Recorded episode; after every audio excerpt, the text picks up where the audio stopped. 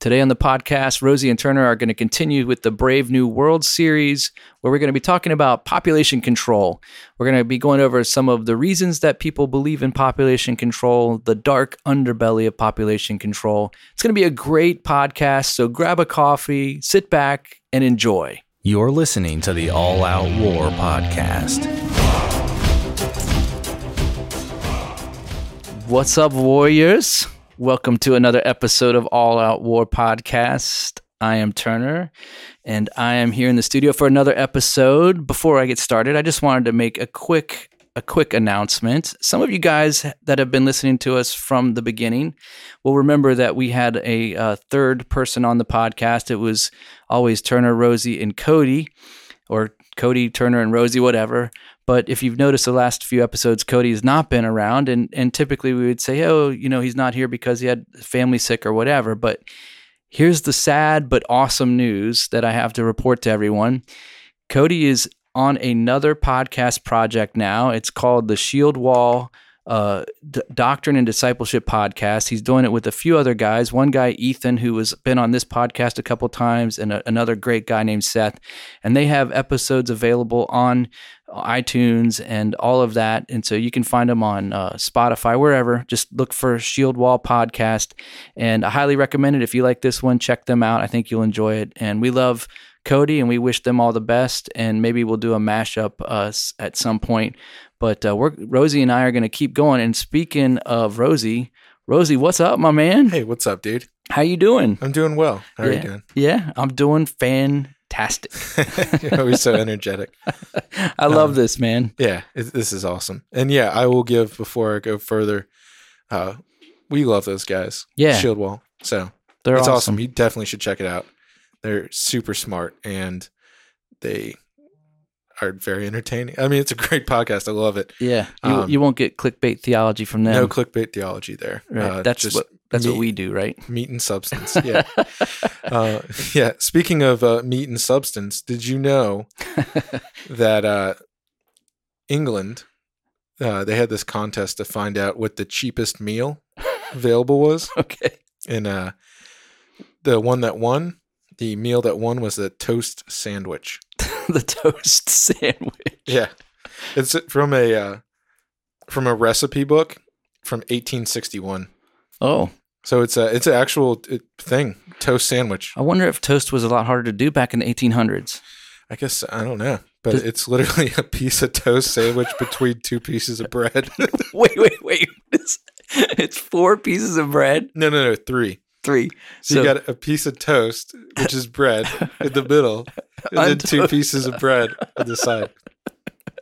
That is so bizarre. Yeah, and the recipe originally says to add salt, pepper, and cumin to oh, taste. Nice. So, is this in England? You said. Yeah.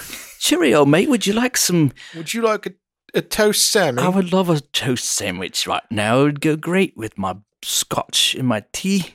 I don't even know what I'm doing. yeah. But uh dude, that's hilarious. Yeah. It's uh it's the cost is uh per sandwich is seven and a half pence. Which I think is the equivalent to like cents. Is that like because they had the pounds and the pence, but they always have that weird cock. They have like so many words for. Is that like a Mike Pence?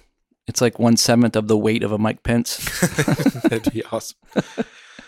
Yeah. It'd be a righteous pence. A righteous pence. Oh man, dude, that's awesome. Yeah. Uh, well, did you know? I got one for you. All right. Guess what the podcast is on today? Oh, what is it on? Population control. Oh. That's gonna be. This is gonna be fun. I know, right? It seems like uh, it seems like it would be kind of kind of strange to talk about, but this is a continuation in our Brave New World series that we've been doing. We did one on the the social uh, the social uh, credit. We did one on uh, AI. Last our last pod, podcast was on AI, which is fun. I'd recommend go listen to that. Yeah, it was fun. And then building on that, we're going to talk about population control this is a i'll have to admit as we were discussing this and i started to do research with you along on it I, it's a little it's a little dark it's a little scary to yeah. think about yeah and uh and there's some specific reasons why it's dark and scary but um if if for our listeners that aren't familiar with it this is something that's been around probably since uh, it started to really gain traction in public life through scientific uh, sources. Um, basically, in the late 70s, um, it started to really kind of come about. It was a thought, it's been used historically. So when you think about um, population control, the basic definition of population control is to control the birth rate of a nation Yeah. uh, or a community or or even a, a group of people. But controlling birth rate and controlling those type of um, you know controlling communities or even entire nations uh, is nothing new. Typically, historically, it's handled through warfare and famine and pestilence and you know natural courses of of life, right? Yeah. It's like the Black Plague came around, lots of people die. Yeah, actually, let me go through. I found this thing called the, um, which they use to explain all this stuff. Great. It's called the demographic transition model. Nice. Yeah, so uh, there's five, possibly five stages. There's four ones that they've like made. Uh, ob- obser- they, they've observed and were able to say this is a stage, this is a stage, this is a stage. Yeah. So in stage one, uh, which applied to most of the world before the Industrial Revolution, both birth rates and death rates are high. And that's because, you know, eh, basically people had a lot of kids because if you have, you know, if you have, you're going to have nine kids because three of them are going to die before the age of That's five. the You sad want- truth, right? Yeah, you want to have as many as you can to help Keep, keep your name going. keep, keep your name going, but also work the farms, Yeah. uh, fight against other tribes. You know, it- it's because everyone was dying. Mhm. Um, so, uh, in this stage, as a result, population size remains fairly constant, but can have major swings, such as, uh, you know, with events such as war or pandemics. You know, like a, uh, the Black Plague or you know something like that.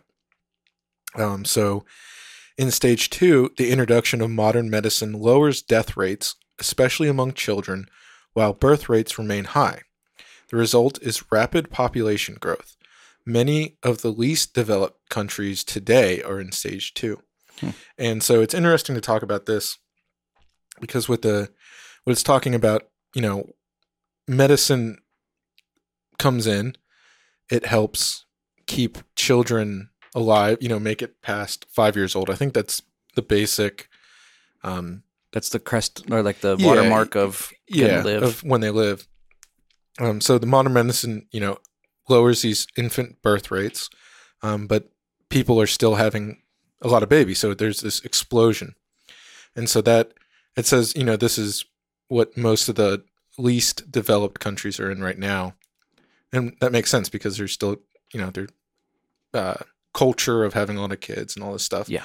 So that's kind of contributed right now um, to I guess the population boom that people want to control or talk about controlling is it's it's mostly in these uh, the poorest of the poor. yeah. Um, so in stage three, birth rates gradually decrease, usually as a result of improved economic conditions, an increase in women's status, and access to contraception. Contraception. Population growth continues, but at a lower rate. Most developing countries are in stage three um, in that one, so that makes sense. Yeah. Um, so they stop having as many babies because they know that the babies are going to survive. Yeah. Yeah. So in stage four, birth and death rates are both low, stabilizing the population. These countries tend to have stronger economies, higher level levels of education, and better health care, uh, a higher proportion of working women, and a fertility rate hovering around two children per woman. Most developed countries are in stage four. And it says a possible stage five would include uh, countries in which fertility rates have fallen significantly below replacement level, which is two children, and the elderly population is greater than the youthful population. Okay. So it seems like as a a nation develops, as they grow in in economic stature, Right. the birth rates reduce Yeah. or go down. yeah. At, at the end, like it said, you think of it like a chart where it goes like they're exploding up, Like a wave almost. and then yeah, like a wave, and they're all coming back down. Yeah. Interesting. And so as so America number where we are, you know, in the United States, uh we, we would probably be at 4, 3 or 4. Yeah, yeah, we're at four. It's a Yeah. Yeah. and uh, and so based on the fact that we have uh, good economy, Mhm. so I, I just can't escape the idea that the better economically you are as a as a nation, uh, the less amount of childbearing that happens. I wonder if there's a you know a connection. Yeah. Oh, I'm sure there is. I'm sure that there's been people. Um, but what was interesting when I was talking about uh, stage five, I'm just going to throw this out there. I think we are starting to see that in certain. And this is all natural progression. This these stages. yeah, Um, but you look at China, yeah. right, with their one child policy, they're having they're having to import women basically because China had this one child policy, and they're so basically, I, I think it was in mainland China where you could only have one child, obviously, as the name yeah, says. they have a they have a, a single child policy. right, and the the reason that these Chinese, I have to look up the rate, but most uh, of these families would, if they had, you know, gave birth to a, a, a female, they would either kill it in vitro, you know, when they as soon as they found out, they Mm. would abort it or Gosh, something like that because they're very, um, what's the term? Not familiar or they care about uh, tradition, but basically you want your namesake right, you want your lineage to move on, so you would want to have a male. right. Um, so yeah, that's basically their thinking. So I would say, you know, something like that. I, I think they're probably in the stage five because they're having a crisis right now. They Yeah. can't they can't repopulate. they can't because of the law. Right. Yeah, so they're forcing that in, and gosh, it's just like cut your own throat. Why don't you? Yeah. you know, as a nation. Um, it, so I was I just googled real quick while we're talking. Russia is facing falling birth rates, um, uh, which is an economic problem. So when the birth rates begin to fall, so does the econ- the economic because now you have fewer workers You in fewer workers, right? more consumers, less contributors, and so what happens is, uh, and then so they have to raise taxes. Mhm. And so when they raise taxes, then then there's less. It's just a cycle. It's like a snake eating itself right. Yeah. Yeah. and so so what's the reason eh, like if this is true so Mhm. economically it destroys a nation and and then it also it demoralizes the people because they don't they're not in a, they're not in a in a their their nation isn't leading out there they don't have opportunities so they're going to have to leave the country if they want to find better opportunities Right. what what what would motivate population control in the first place Right.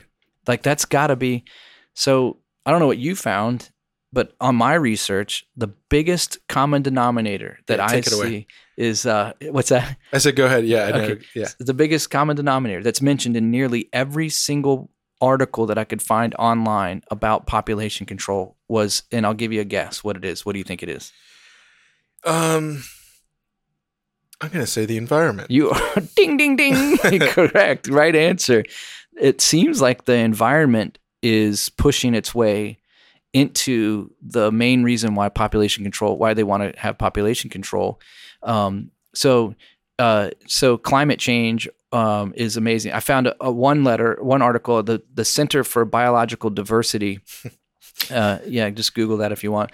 They propose solutions to population growth and environmental problems through efforts like giving away condoms in colorful packages and depicting endangered animals. The idea to, is to start a debate on how overpopulation crowds out species and hastens climate change.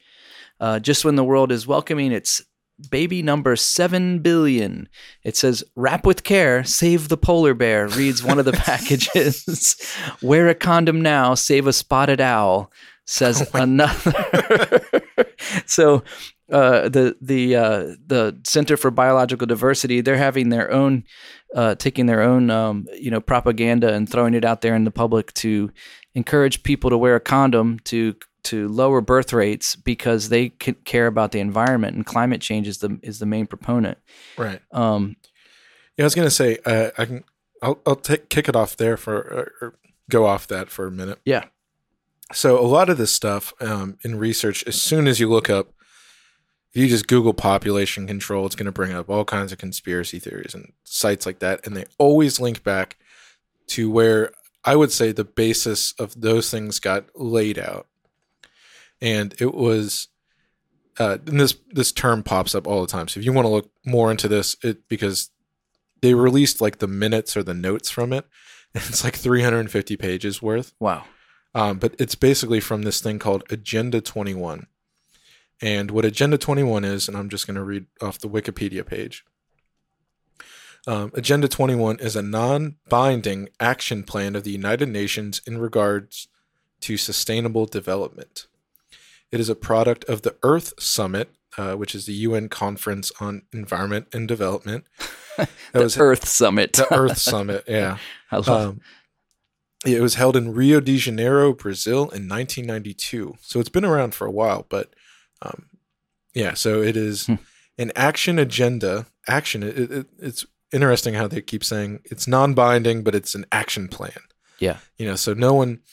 So when you get when we get into it, you know, there's stuff they're doing, but basically when they came out and laid all this stuff out, they're like, you know, we're just going to put this out there. This is what we could do. right. Um, but you totally don't have to do it if you don't want. Like we we said, it's non-binding, and we're not forcing anyone. You know, so they can say that all that stuff. Um, a different level. It's like you don't have to get on the bus as they put a gun in your back, but you probably want to get on the bus. you probably want to get on the bus because Right. it's going to be a lot better if you get on the bus and go. Right. Um, just be- trust us. That's right. Yeah. Um, so it is an action agenda for the UN, other multilateral organizations, and individual governments around the world that can be executed at local, national, and global levels. Wow. So, So, so, they have a tiered plan, like literally, Yeah, like yeah. breaking bringing it from global to national to local. Yeah. So, but again, uh, you know, no, you don't have to do. it. We're just going to plan everything out. right. We've just Um, thought this through for you. right. Yeah. So, uh, in in the 21 in Agenda 21 refers to the 21st century. Hmm.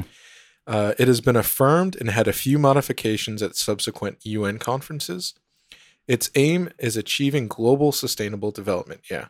And uh, it says one major objective of the Agenda 21 is that every local government should draw its own local Agenda 21. so, What kind Brad. of do, do you have? Do you have anything that they have on there as far as like population control and, yeah. Um, or is it just like get, So get the three hundred page book and read it yourself? yeah, I found this place that uh, we uh, we can drop this one in the the notes. So a lot of uh, sections and stuff like that people point to, so they don't actually come out and, as far as I know, because I have not read 350 pages. yeah. Um, I love you guys listening to the podcast, but I'm not going to read 200, 350 pages of uh, UN notes. Um, don't need that kind of e- bringing that evil into my life, right? No doubt. Right. Um, but yeah, so there's section 3.1, um, which is the eradication of poverty and hunger, greater equity in income distribution, Hmm. and human resource development remain major challenges everywhere. The struggle against poverty is a shared responsibility of all countries. So you hear, I, I've heard some people point to this and say, like, well, how are we going to, you know, uh, so this gets into the depopulation control is, is it easier to bring everyone out of poverty or is it easier just to Not eradicate poverty? and and not bring them into the world. Right. yeah. Right. Yeah. Yeah. So on the environment, let me just speak to the environmental things please, for a second, because so I'm old enough to remember that the environment. Uh, when I was a kid, when I, I remember this in, in fourth or fifth grade, we went to science class and they were talking about um, just the environment in the future and all that, and they were concerned about a global ice age that was emerging. That like Right. like by the time we were going to be i was an adult in my 40s that the planet will have cooled and the ice caps will have exploded down into northern america and and like um there would just be really what we would know as the as the equator the tropic zone would be basically eliminated and so enjoy the beach now and all this stuff i can remember these conversations and, and seeing pictures then you fast forward 20 years and then it becomes global warming and so it's now global warming is what's coming. So now the polar ice caps are going to melt and we're going to have flooding and raising water. And everyone's going to have a beach. and everyone's going to have a beach. It's going to be beautiful. And uh and but here's my problem with this. If you're going to use the environment as as a as like an anchor argument for population control, at least get your argument down. It's been waffling back and forth for 20 years. You have no idea. All of the science about it is debatable. We don't have hard science about it. Uh, climate change is a real thing in the sense that it that the climate changes. Yeah. Okay. We don't have enough documented evidence to say 300 years ago what it was like in our nation or in our world or in our hemisphere or whatever. We don't we don't have the data. We weren't even thinking about that 300 years ago. Yeah. You know? Like we didn't even have the sophisticated equipment to measure certain things. Yeah, I was gonna say um, a couple things. It's pretty interesting. Again, uh, people always point out whenever you talk. I was gonna say it's interesting now. It went from global warming to now it's just climate change. Yeah. So it went from global cooling, global warming, and now they're just like, eh, it's gonna change. You? They're hedging their bets. yeah. I, I mean, how can? Which is really funny because you think, what are the what is the other option besides if it's going to heat up or it's going to cool? Right. What's yeah. what's the third one? The- It's an just gonna, asteroid. It's going to change. Yeah. Th- there's no more Well, climate. There was one, the ozone layer. I've heard that we're going to put a hole gonna- in the ozone layer, and it's going to cause ultraviolet rays to come in and Burn everyone. superheat. The, well, superheat the, in- Yeah, the yeah. atmosphere. Or and then it works like a microwave. But I was going to say it's interesting. Um, if I'm not mistaken, and again I might be talking out my butt, but I'm pretty sure that the earliest models that we go back to is like only in the early 1900s or the late 1800s. yeah, So it's not we don't even have climate data right. more than It's more like a hurricane came through, right. like that kind of inf- information. Oh, oh, it was 108 degrees on whatever day in Arizona. you yeah. know, Actually, it's really interesting. I was following this guy on Twitter. He was a climate climatologist, and he always posts like this day. Um, he'll say like, "Oh, on this day in oh, right. 1918, uh, the summer in Arizona got up to 118 degrees." So it's really funny. He'll just point all this stuff that, again, uh, this isn't all about global warming or anything, but it, like we're not we're not in global warming, yeah. you know. So So Um, yeah, and I agree. I mean, look here, I do I do believe that we can negatively affect the environment based on pollution and those type of things. You know, I do believe that. Um, is it as bad as what they're saying, the carbon footprint and so forth and so you know, uh, I I don't think it's as bad as what they're saying. Well, I was going to say to go back to some of these sections from, um, which is really interesting. You brought that up. So section 420, uh, blaze it, smoke weed. 420, yo, um, You- I wasn't even thinking when you said that. blaze it, yo. Um, section 420, uh, the recent emergence in many countries of a more environmentally conscious consumer public, combined with increased interest on the part of some industries in providing environmentally sound consumer products, is a significant development that should be encouraged. Mm. Uh, governments and international organizations, together with the private sector, should develop criteria and methodologies for the assessment of environmental impacts and resource requirements throughout the full life cycle of products and processes. Results of those assessments should be transformed into clear indicators in order to inform consumers and decision makers. So there you go. So they're talking about that too. yeah. I was going to say uh, the last interesting thing, um, and again, this is the UN talking about this. and Yeah. They're talking about all the nations. Section 3.8 Governments, with the assistance of and in cooperation with appropriate international, non governmental, and local community organizations, should establish measures that will directly or indirectly, and then subsection E, set up effective primary health care and maternal Ooh. healthcare system accessible to all. Hmm. So I- does that I- I- sound? first of all, I like your attention to detail. Section E. Yeah. Well, this is how it's broken down right yeah, here. yeah. Um, But Yeah. yeah. the idea of healthcare, that should be accessible to all, and it is a right, Stephen. yeah. Um, but yeah, so it's interesting that they're again when you start looking at the scope of this, and we're gonna you know keep breaking it down, but Yeah. they're setting up this thing that they, um, you know, that the world. They're, they're going to enforce it. There's an actionable plan Yeah, yeah. To enforce healthcare system accessible So to all and So they have to create a propaganda campaign first of that there's a need for something like this and that we're causing it. right So the environment is the anchor of one, one the probably the most it's probably the most accessible anchor because I think this generation, your generation, the millennials, you Yeah. guys care more about the environment than any other generation in the history of, of the world, in my opinion. I don't think has ever really cared that much.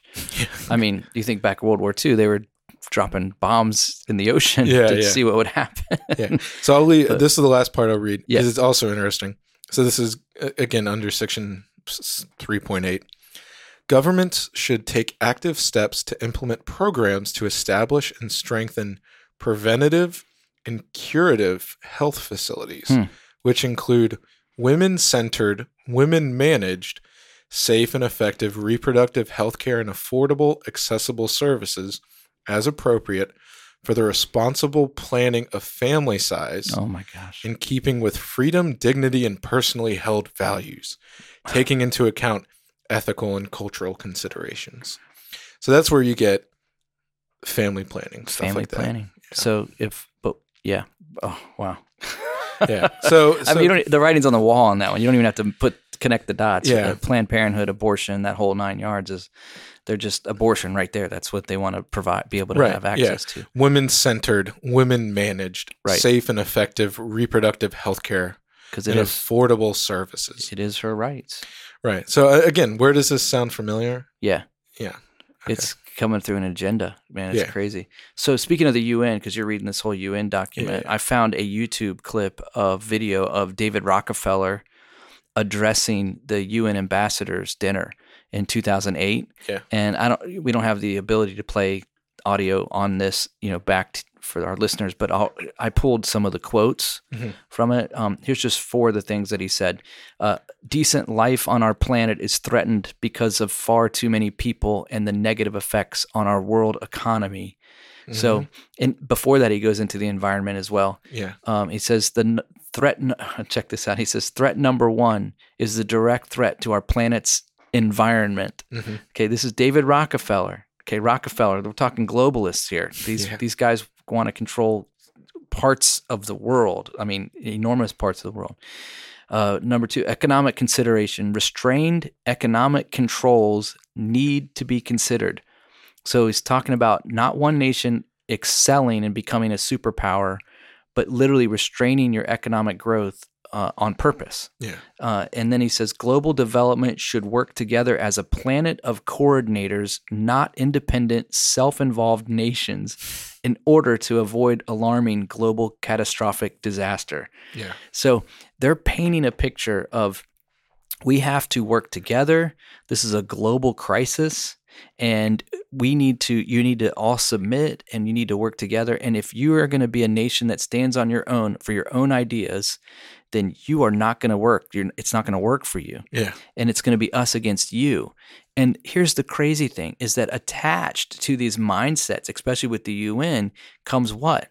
Support, money. Mhm. Like what third world developing nation wouldn't love to have but more hospitals? Right. You know, I was in Haiti three year, two, three years ago, and I got very sick. And we were in a fairly well populated area, but the, to drive to the hos- the closest hospital was three and a half hours away Wow. and the clinic wasn't even like the clinic was basically like a first aid kit. Right. No, I'm not even kidding. Yeah. It was like self-serve clinic. It had like band-aids, like it had a first aid kit in there. And that was like an hour drive. Wow. And uh and so what third world country wouldn't want that? Yeah. Right? Oh, okay, well at least we get hospitals out of this and hey, you know, we're pretty crowded anyways and it, it gives us a leg up and Yeah. We were talking, uh, I'm pretty sure we talked about this on a podcast where you have these countries, and this is kind of going out on a tangent, but under the same idea. China has been buying up all kinds of resources down uh, Mhm. in uh, sub-Saharan Africa, and they're investing all this infrastructure. Uh, you know, we'll come build all these roads, we'll come build all these hospitals, we'll do all this stuff for you. You know, why would China want to do that? yeah. Um, well, a they want to move closer to us, so you know they can build a uh, build a city and then you know hide a uh, an air base or something. like that. no, it's- but seriously, For real, yeah. but also, you know, these. So you, you, this is kind of the mindset of again, yeah. If you're in, I don't know, I'm just Nairobi or something like that. Um, you're gonna, you, you would well Why would you turn it away? Yeah. this wealthy country is going to come build all these roads and bring all this medicine and all this stuff to help you out. Um, the only problem is when you can't pay them back, Right. um, then you're essentially owned. Um, in a in a very real sense of slavery. You know. Wow. Um, but anyways, yeah. So that, it's really interesting. Again, yeah, w- these countries are susceptible to it. So it's like a Uh, forced expansion, Yeah. and then once you're occupied, you got to go by their rules. Yeah. So if they have population control, then you got to well, go yeah. by. So that so one of the things with China, um, this is really funny. I think it was in Korea or some other places around China. And again, I apologize if we've already gone over this, but when China goes to build infrastructure in, I don't know, I think it was like Malaysia or something like that. Um, they bring their own workers. Yeah. So it's really funny because you know all these countries. Uh, so yeah, I, I, again, I'm just picking a country because another one doesn't come to mind. If you're in Nairobi, and it may not even be in sub-Saharan Africa, I'm just making up stuff.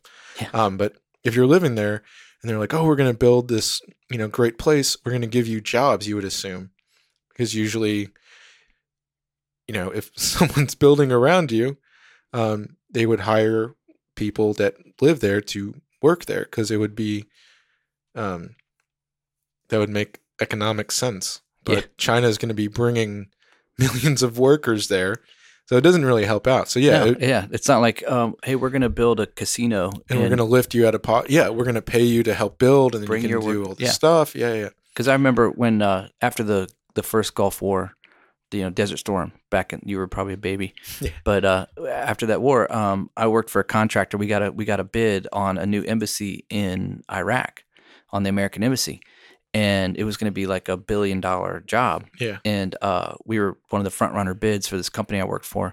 And so they were like, "Hey, you need to get your passport. You need to get ready to go." And so I was like excited about this.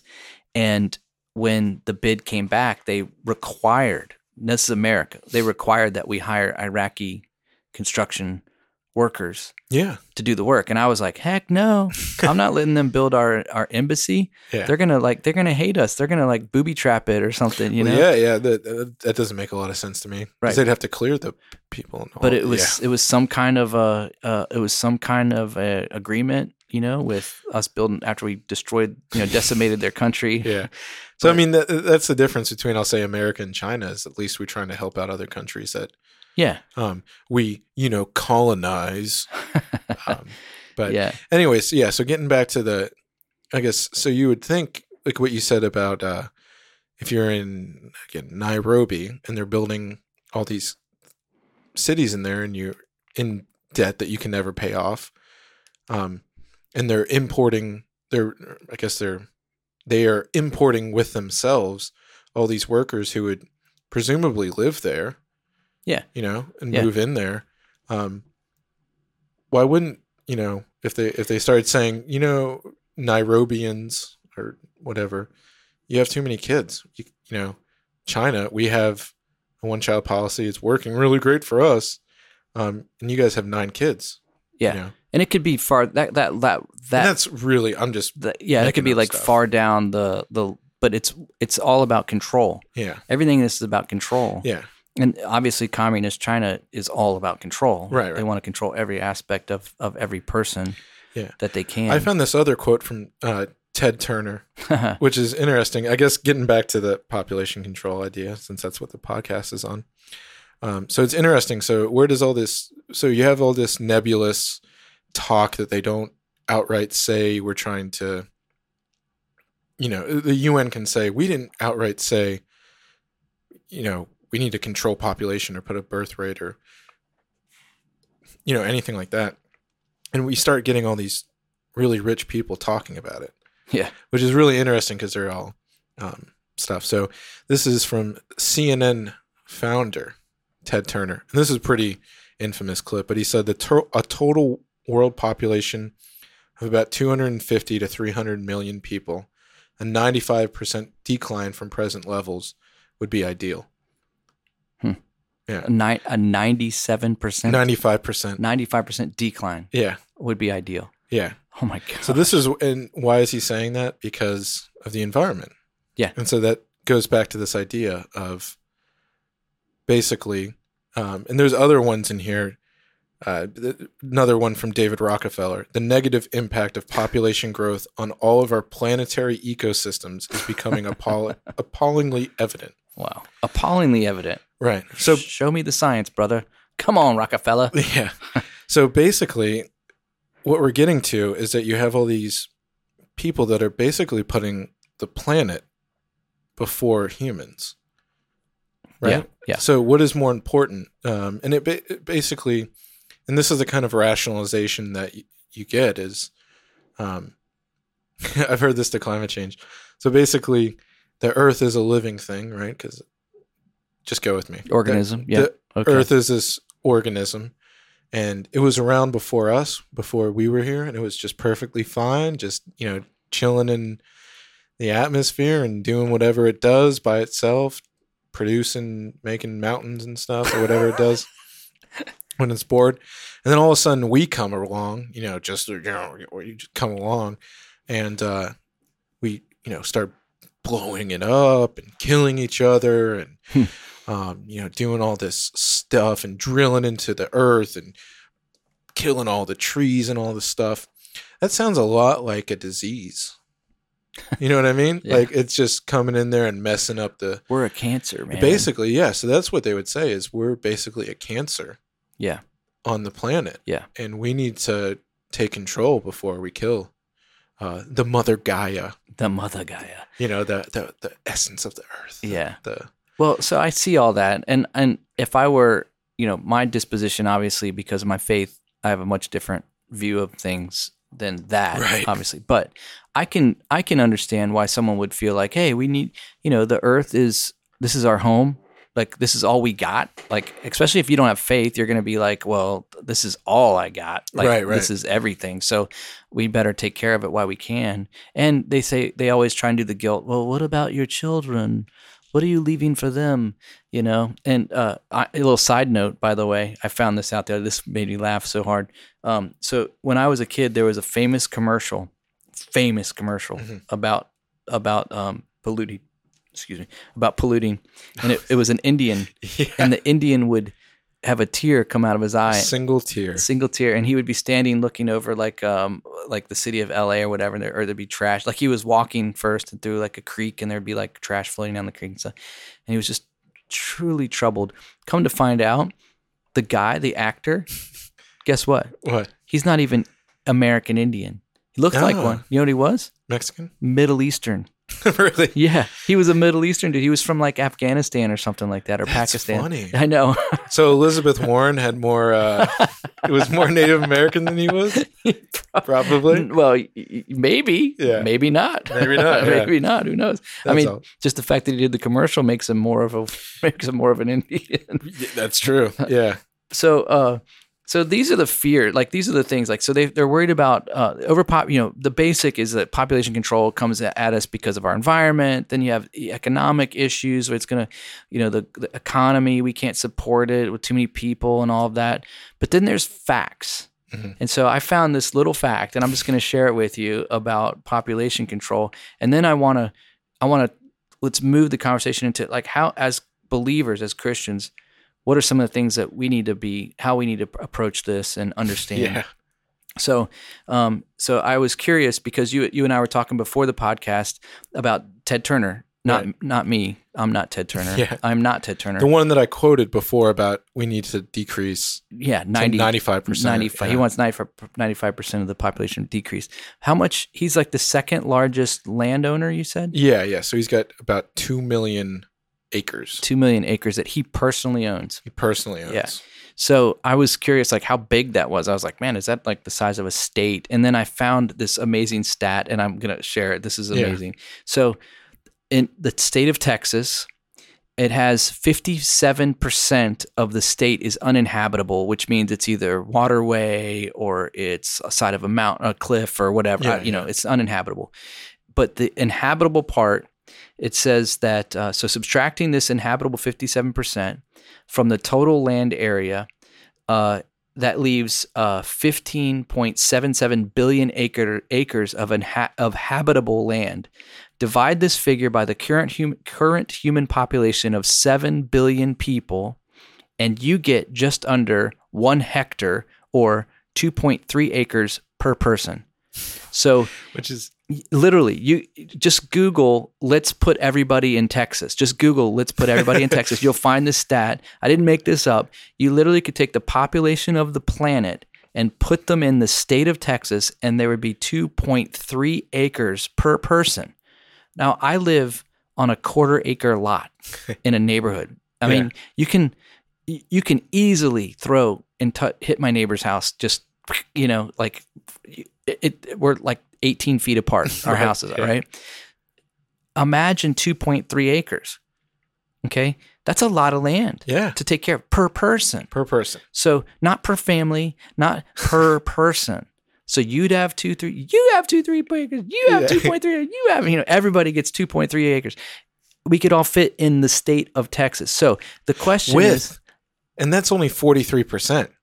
of the So- state yeah So we wouldn't even. So you'd have you'd still have the mountains, and you'd still have everything else that. we could still go to the river. We could still go fishing. All that, you know. I mean, there'd probably be no fish left. But, Yeah. but so my whole thing is that is there really a problem with overpopulation in our world? And I'm going to say no.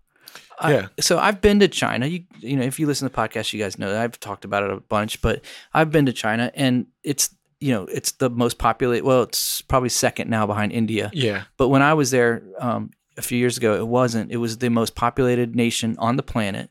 And I was in Shanghai, which is their wealthiest city. Uh, I believe it's their wealthiest city. And um, and I did, you know, I did a little bit of travel there. And th- you get outside of the city, 20, 30 minutes outside of the city, and it's just country. Yeah. It's just farmland. And you can see, like you can see, like I went up into one of the highest, one of the tallest buildings in the world is in Shanghai, Mhm. and uh, it's over twelve hundred feet high. So you can imagine where, that's about the height you'd fly in a small plane. Right. So you can see pretty far, Yeah. and you can see the whole. It's right along the river, so you can see the Shanghai city cityscape. And then if you look to the west or whatever, you could just see country, just out there. They they have a billion people in their nation. Yeah. It's and o- most of them are in the cities. Yeah. Well, just like in the United States, Yeah. our populations are on the coastlands, and that's where we are in the big cities New York, LA, you know, Miami, Dallas, you know, the big cities.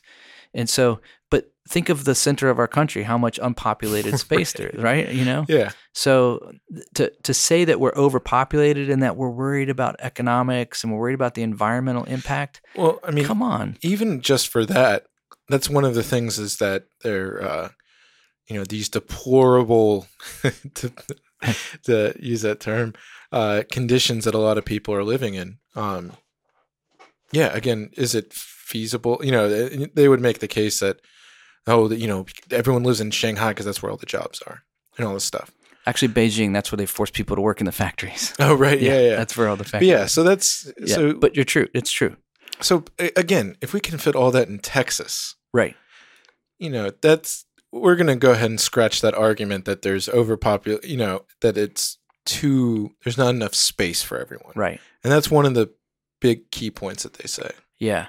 We're running out of land. We're running out of resources. We can't, you know, the environment's getting destroyed. So, so I have a, uh, so it's, like put my pastor hat on now because Yeah. I do this every episode. So, so here's the thing that bugs me the most about this, about population control, is that I believe that there is a deeper, darker um, side to this. Just like most of most of the globalism and most of the Brave New World series that we're going to talk about, there's a thread underneath all of this that's running that is evil and dark and has its has its devices set against God, against God's people, and against God's word.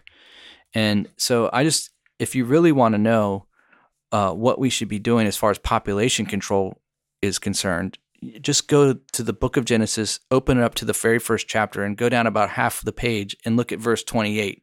Because this is what God instructed our mother and father, Adam and Eve, to do. He said, God blessed them and said to them, Be fruitful and increase in number, Right. fill the earth and subdue it, rule over the fish of the sea and the birds of the sky, and over every living creature that moves on the ground. So Genesis 128, God instructs Adam and Eve to be fruitful and multiply. And this was actually a blessing from God. It says God blessed them. So so to me, it's it's something that is working against what God has, you know, instructed and what he has ordained and what he has purposed Yeah. for mankind. Yeah. And so it's going to get really, we're going to get really deep here for a second. Okay.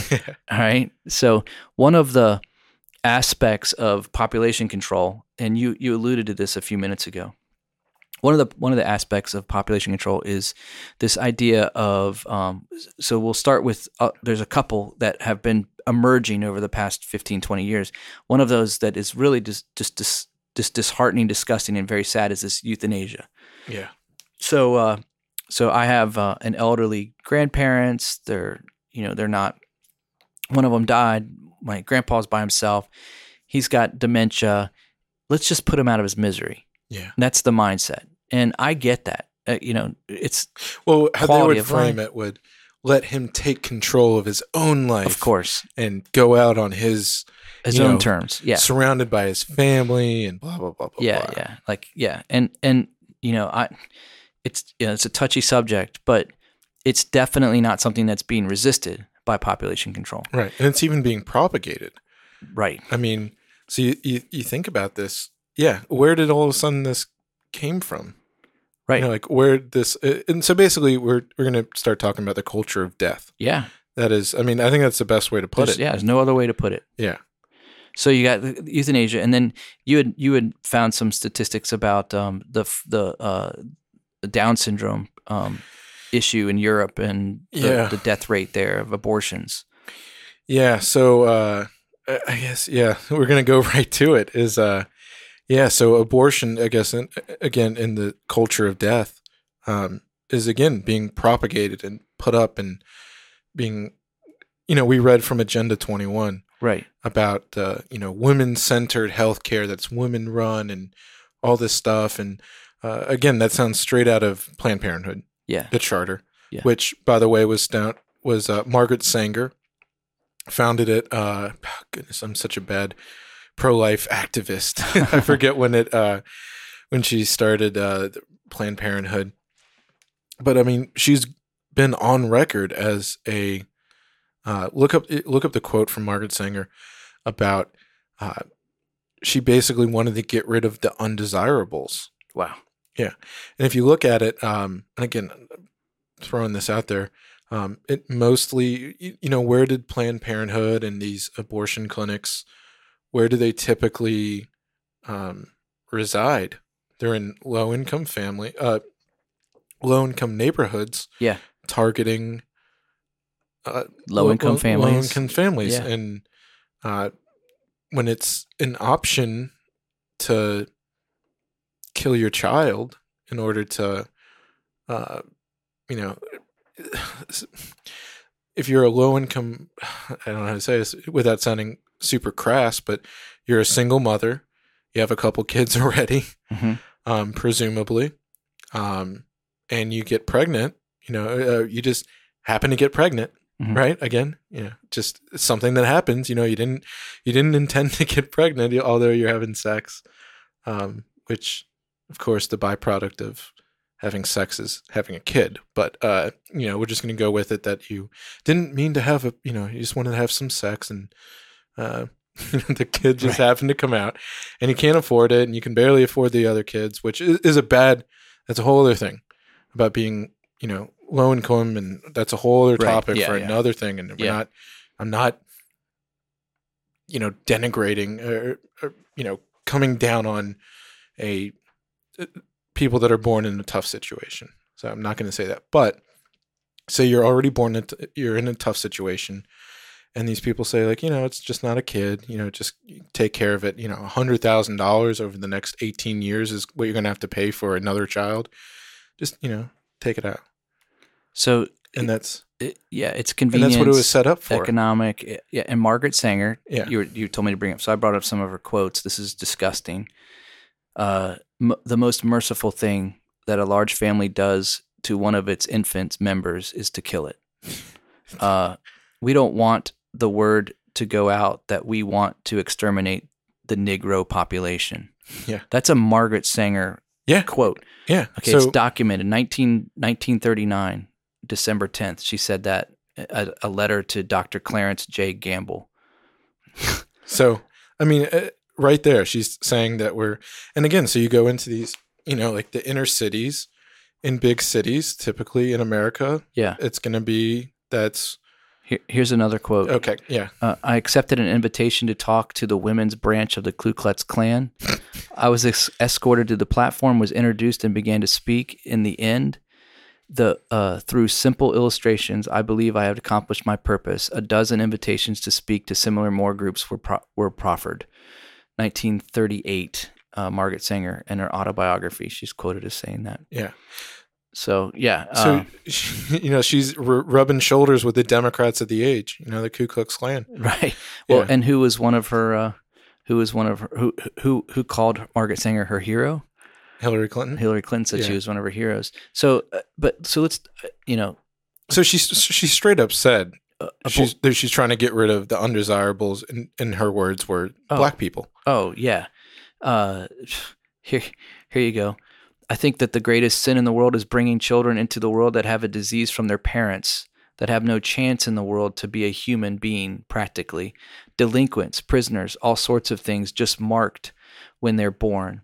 That to me is the greatest sin that people can that to me is the greatest sin that people can commit. That was an interv- interview with journalist mike wallace in 1957 so she never even moved from her views. Right. she, they just emboldened and she got more crafty with the way that she would uh, you know put you know present them uh, but here's here's one too here's one, one last one it says eugenics without birth control seems to us uh, a house uh, builded upon the sand it is at mercy of the rising stream of the unfit um, Just 1919 she wrote that about birth control and racial betterment yeah. so she was obviously a racist. She was a racist. She was, yeah. She wanted to end a a race of our population, and she wanted to use the means of abortion.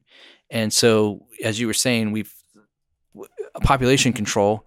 They want to incorporate abortion into part of their process, along with uh, euthanasia, along with um, some other things, such as uh, we've discovered. And you were telling me about the vaccines, and I'm going to go back to abortion in just Yeah, a minute. yeah. But the vac, you're talking about the flu vaccine. What's this?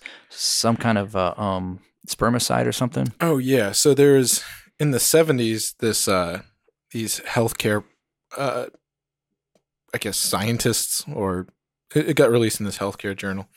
They were looking at the most potent spermicides out there, right? And so one of them is is called Triton X one hundred. Hmm. And basically this thing kills all your sperm in a man. So it, it was like it's the mo- the most potent. Like you get enough of it, it kills all your sperm. wow. No chance. You know Wow. that's you know whatever. And yeah, so that's uh, so look if you look into that, uh, it says Triton X100 is applied to influenza vaccines at different stages of the manufacturing process. amazing. Yeah. So, So it's laced with this spermicide. right. So they're trying to do it subversively through vaccines. I mean, it, that's kind of what it. It appears that It way. appears that What's way. What's the purpose of putting that in there? Is it is it going to help, uh, you know, exterminate the flu? I don't get how that's. Yeah. I mean, may, and maybe a doctor can you Yeah. know uh, comment and say why you need to put this po- potent of a spermicide. It, seems like there's more to. Um, Yeah. There's more to it than Like I said, there's a dark underbelly to this whole thing that's running, and it seems to be having some. It's like a current that just Yeah. kind of pulls it along to I, where it I forget where I read this. We were talking with some of our friends, and I guess we should probably say this that um, I don't think any of us, either of us, yeah, we could just say the two of us, uh, or I'll speak for myself. I'm not coming out right now and saying I'm anti-vax. I'm just going to say that. Oh, right. Okay. So I, I'm just going to say I'm not an anti-vaxxer necessarily. Right. Maybe I am. Maybe I'm not. I'm not going to say either way. I'm just throwing this out there. So, but uh, to get back to the idea of abortion, even which is really interesting that someone pointed out to us, because I think at the same time, um, a number, like a large number of the vaccines that are used, are cultivated in. They use uh, aborted fetuses. Hmm. You know, there's parts of aborted babies that they use to uh, cultivate different bacteria or these pathogens that are used in and uh, forgive me if I just misspoke with all the scientific jargon. Um, but aborted fetuses and cells from that are used in some of these vaccines. So maybe that I'm not saying that that's a reason maybe not Right. to use it, Right. but that's another kind of interesting thing that it, They're testing to tie it in. yeah, they're testing the effects. Well, no, no, no, no. I mean, to actually grow the bacteria that they use in these vaccines, they Through the- use it. Oh, through the okay, gotcha. Um, gotcha. yeah. So, like, as the you know part of the environment that it grows in, Yeah.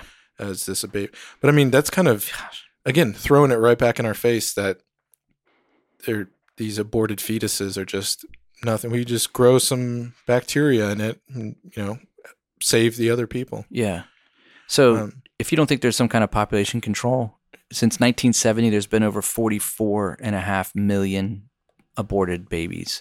yeah, since 1970 when it became legal. Now, look, I understand uh, there's people that maybe listen that have had an abortion and it had nothing to do with population control or anything like that, but it's the accessibility to it.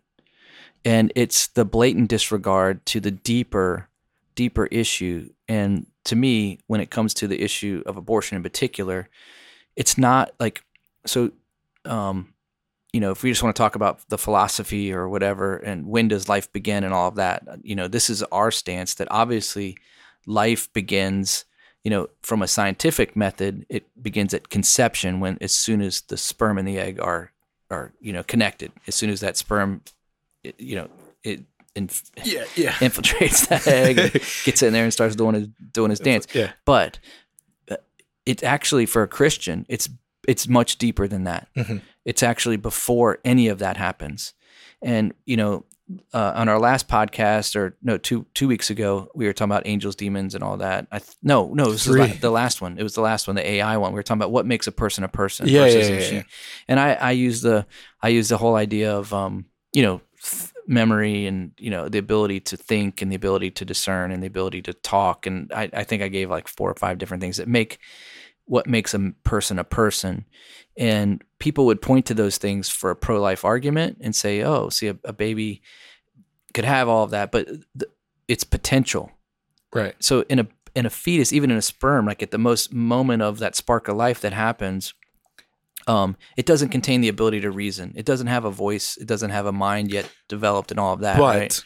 there I'll say use the term unmolested, un undisturbed from the point of conception, the pro lifer would say that's all within it. That's potentiality. potentiality. that right. again, unmessed with, Right. it will grow into a person that has all those things. Right, So right. that's Nobody argues that. right. Right. But the, the but the but the pro abortion person would say, well, that's my whole point is that it's not yet developed that, so we're not taking anything because it hasn't expressed any of those things. So if it's not expressing them, then it obviously isn't fully formed. Right. It's not a it's not a person. right Yeah. but so this is the this is the argument for a believer and this is what's important this is what what really really is important jeremiah 1 verse 5 jeremiah chapter 1 verse 5 before i formed you in the womb i knew you.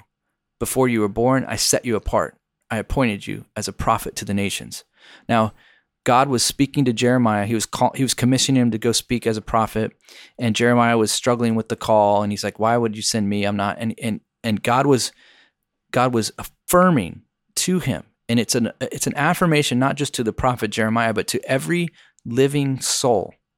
Every living person, all 7 billion people on the planet, okay? This is an affirmation from God to all of us. It can easily be applied that before I formed you in the womb, I knew you. Right. And so pre-existing your physical you know shell of a body you existed in the mind of God. Before the sperm hit the egg. Yes. And so Yeah. this is going to blow up people's minds because God stands outside of time. So before before you came into existence, he knew he knew you. Right. Like he literally it says he knew you. Now, think about this for a minute. As a pro-lifer, it's it has there is no argument that you could ever make that's going to justify an abortion. There just isn't. Mhm. And so when I think about this, it's much more than the potentiality of a fetus to be become the next Einstein or the next Nobel Peace Prize winner or whatever. It's whatever God has in His mind before it was ever introduced. And so, no matter how tragic the situation, a rape, an incest, a, a you know, an unplanned you know pregnancy or a, a, a pregnancy that's the result of an of an adulterous affair, whatever, it may have been unplanned by you or unpurposed by you, but in God's mind, it was formed long before Mhm. and it was planned that way. And and so uh, we we need to stand for that because we're we're we need to stand we don't need to make any ex any we don't we need to make no reasons why people should be able to get one. And just that's just my stance. And look i'm i'm guilty. Anybody who knows my past i'm i'm you know before i was a believer i'm guilty you know? Mhm. and so unfortunately in that regard um, i have a, mark on my you know before i understood any of these things. Right. um, and fortunately it's changed and so i can stand with conviction and passion about it now. And this is another side of, of it that the dark side of the undercurrent of population control is to destroy the image bearers of god. I mean think about that for just a minute.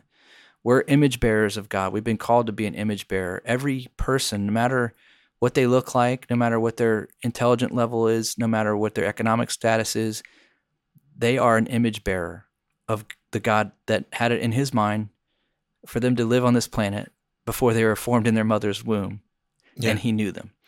And so that's incredible to think about. Yeah, and I think the key, you know, if we should just reiterate this point because we that you know everyone we, we always say the image of God, and we even talked about it on the uh, we read through the uh, the gospel and social justice or whatever that Yeah. was, and we just affirmed, yeah, that everyone is made in the image of God. Yeah. we're all image bearers. We're all uh, have the the same inherent human worth, Mhm. um, which is again the person in sub-Saharan Africa that is starving is worth the same.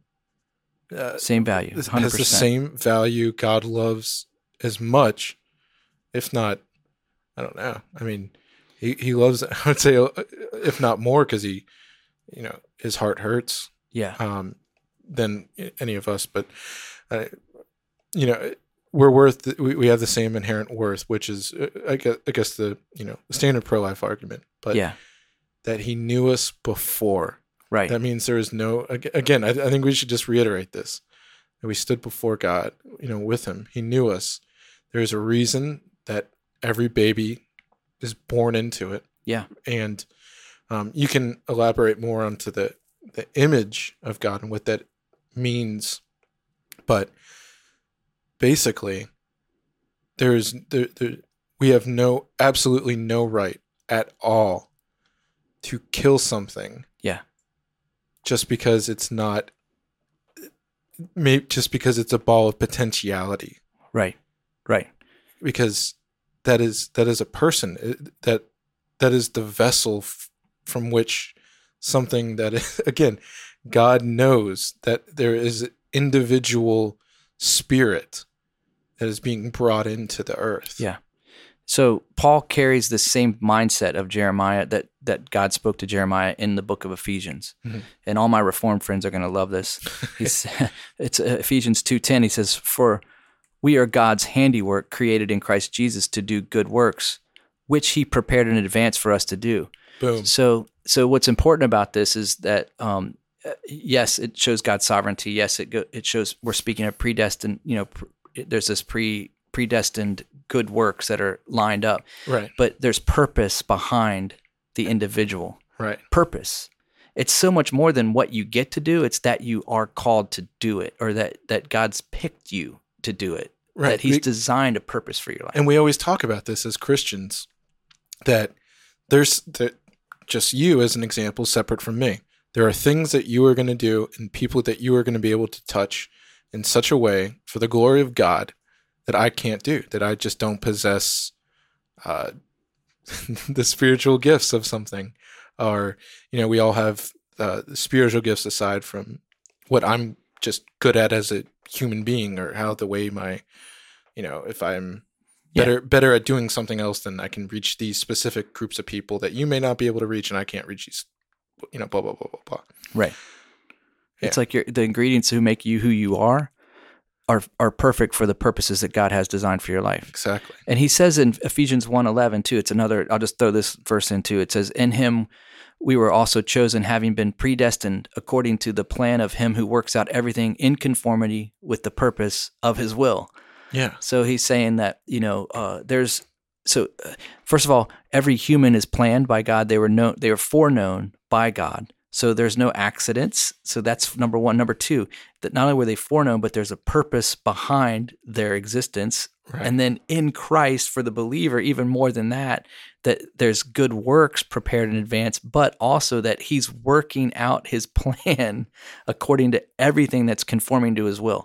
So everything that's going on in the purpose of your life is conforming to his will once you become a Christian and you're submitted in that. And see, all you know, population control is going to remove all of the potentiality of all of those things Right. because it's going to say no certain group of people we got to reduce we got to control we've we are god we are in control we control the economics we control the environment we control who's where and how how many can be where and it's an ultimate you know thumbing their nose to god Mhm. in in the most arrogant way Yeah, and I was going to say we talked about this and we didn't get to get into it. Um, one of again it- th- this idea of population control and uh, the inherent value of every human being that God knows pre-exist pre our existence or the existence in this dimension, this life. Mhm. Um, again, and we talked about it. The Down syndrome.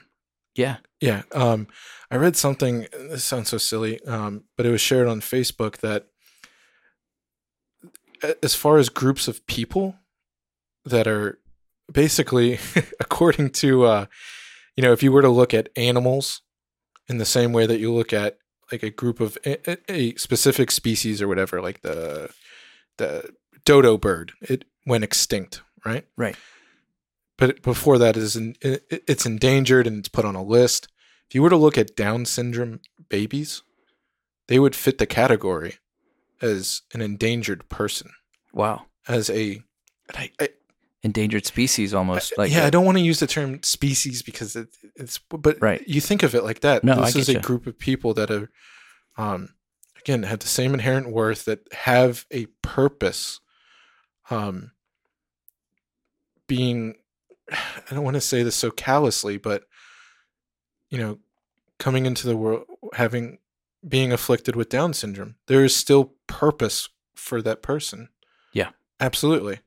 And if you, um, I have a friend that works at the special for the Special Olympics, and um, if you've ever interacted with anyone that has Down syndrome, they're amazing people.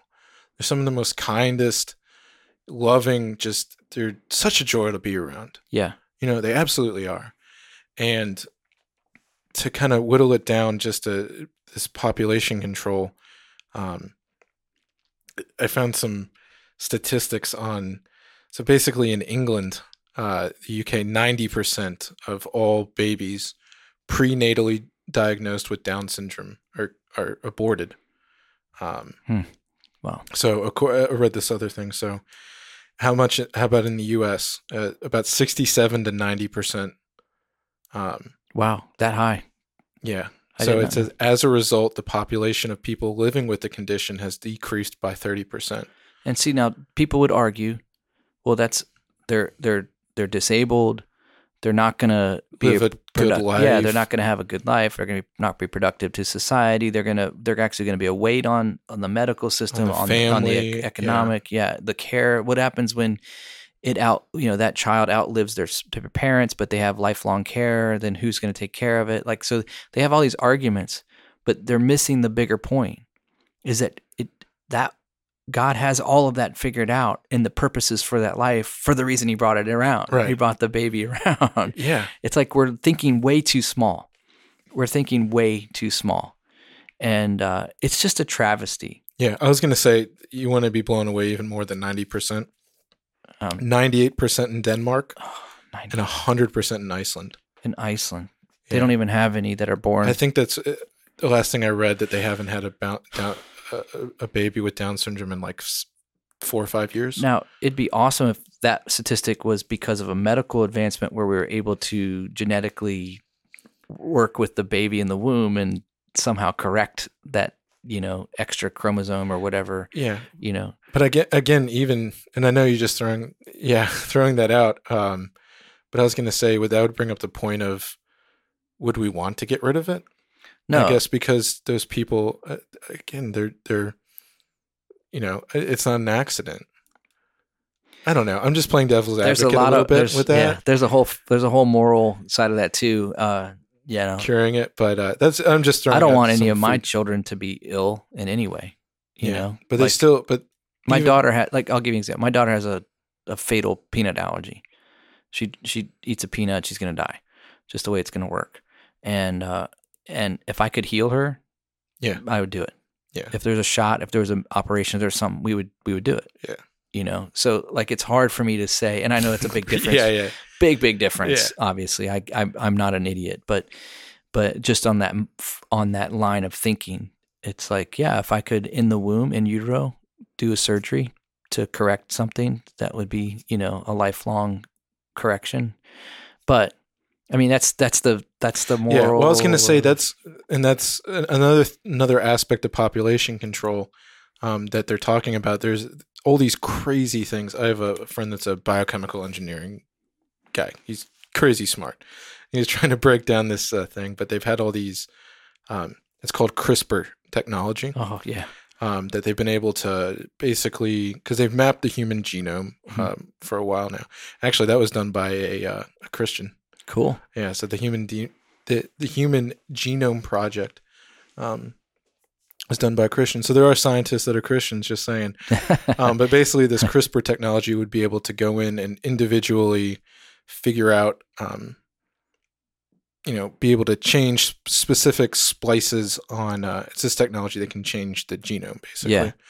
Um, and they're talking about designer babies. yeah yeah i've Yeah. seen that before it's So- crazy I mean, again, you know, I, I- guess, uh, in kind of wrapping this up and throwing out all these little things, uh, we were just talking about how do we talk about population control, and you know, we're talking about there is this global initiative to um, place the Earth over creation, or you know, over humans. That, Yeah. that there's value over that, and we need to do that. Yeah. And how do we implement saving the world? Is we need to start messing with people. And there's so many more aspects to this that we're just trying to touch on a little bit of them. Um, but one of the most prevalent things that I think we both agreed on when we were going over what should we talk about is this is really a pro life um, episode, right? And we wanted to just come back to, uh, yeah, just th- this inherent human worth and, and value, and um, as much as you hear in society and culture, and this is definitely being propagated by something out there yeah you know some group or something um and it takes a form you know other things we can talk about um you know the, the homosexual agenda and the demasculization of all these things and you know all trying to turn us into hermaphrodite you know right right yeah. things that aren't able to reproduce and all this society. And then uh you know replace us with robots eventually because you know uh that's going out on some, transhumanism. some crazy some crazy stuff. But Yeah. uh you know i think it's good that we just you know reiterate so if i could say one thing pro- yeah we're totally pro-life this is a pro-life yeah. podcast in that sense episode that pro-life in the sense of hey let's go f- fulfill genesis 128 so if you're a, young married couple listening to this like go have more babies go have more babies. raise them in jesus. Tell them how much jesus loves them tell them to have faith in christ and god will provide all the god will provide. Yeah you don't have to sweat any of those things. He's if he keeps giving you babies he's got a plan. Uh Yeah. now there's a lot of people that be like freaking out like right now. Like what is Yeah. he talking about? No but i'm i'm it's tongue in cheek. Obviously um i had a i just on this note i had a boss that i worked for a guy and um he had 10 kids. Great guy, great guy. And when I had my first baby, um, I had this weird pressure when I was around. I'm like, do I need to have like ten? And he was he's a great Christian guy too. I Yeah. really looked up to him. So he wasn't Mormon. No, he wasn't Mormon. He's Okay. a great Christian guy. Loved loved Jesus. Loved loved his family and hard worker. And um and he said to me, I was like, do I have to have like ten kids? Is that like what good Christian men do? He goes, he goes, I just want to tell you something, Turner. He goes, uh, when I was younger, my wife and I had this burden from God that we wanted to have a big family. He goes, and we feel like it's a calling that God's placed on us to have a lot of kids. And he goes, so for us, it was a joy and it was something that we felt like God called us to do. He says, but if God hasn't called you to do that, then obviously you don't do it, you know? Yeah. So it was like there's like this liberty and this freedom. But I would say still be fruitful and multiply. Let's Yeah. let's you know, let's God said that that that was blessed in Genesis 128. Nothing's changed since then. It's it's actually only gotten better because the medical technology is there to have babies that are the mortality rate of birthing is higher because of the medical technology, Yeah. right? You know, did I say that correctly? The Yeah, yeah. mortality rate, yeah. Yeah. So, So don't be scared of the propaganda and don't right. kill your babies and yeah, um don't kill your babies. and oh uh. I'll throw out one little nugget before we go. Um which is just really scary. One of the uh which if you want to get into a huge conspiracy rabbit hole, All right. um the Bill uh, Bill Gates, uh, who is no longer the richest man alive, but second richest, I believe, still. Um, he has this thing with uh, the Bill and Melinda Gates Foundation that is doing work all in um, really poor, impoverished places. Um, so I'm just going to throw this out there. And Bill Gates' father was president of Planned Parenthood Mm. for a number of years. So uh, There you go. yeah, we we don't have time you- to go all through into think, that, but right? Yeah. Uh, be on the lookout for that. so it's a big rabbit hole. Yeah. Well, dude, it's been an awesome podcast. It's been a good one. I hope that uh, everybody listening isn't like wanting to drive their car off of a cliff right now. But uh, uh, listen, the good things we got uh, more in this Brave New World episode that are coming up. So keep uh, keep an ear out for us as we continue to to release these podcasts weekly. Rosie, it's been awesome. It's been awesome, man. Thanks for uh, thanks for all your that you do and share on podcasts. It was awesome. Thanks, I- and listener, hey, you listening, thank you for listening and uh, have a great week. Jesus loves you. Jesus loves you.